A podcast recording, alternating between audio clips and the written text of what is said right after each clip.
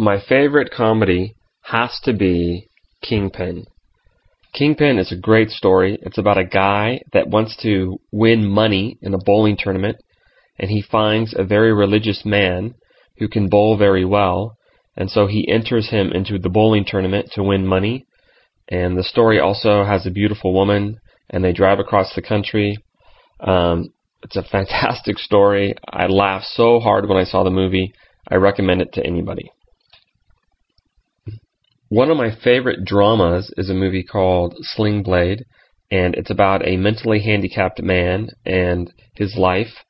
Um, he is out of prison. He was in prison for murder for a long time before, and the story talks about his life and his relationship with the boy. It's really good because the movie has everything. It has suspense and drama. Um, it has humor, and uh, it's also a little scary. So it's a great movie and I could see it again and again. Okay, the best action movie I've ever seen has to be Raiders of the Lost Ark. My mom took me to see this movie when I was very young, about 12, and I was just amazed. It was the coolest movie ever. After we finished, I was so excited. I asked my mom if we could see it again, and uh, we couldn't see it again that time, but she did take me again to see it, and I ended up seeing Raiders of the Lost Ark maybe four or five times.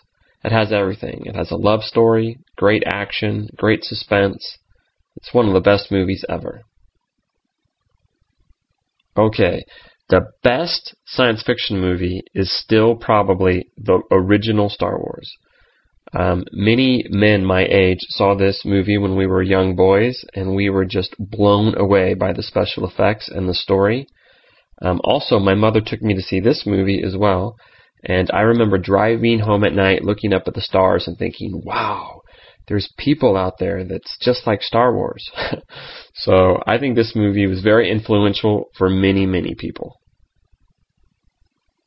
Okay, the best documentary I've ever seen is Hoop Dreams. Hoop Dreams um, is a real story, a documentary about two high school basketball players over a four year period, I think. And it's just like a movie. Uh, it has drama and it has a great storyline. And the, the people in the documentary, particularly the two basketball players, are fantastic.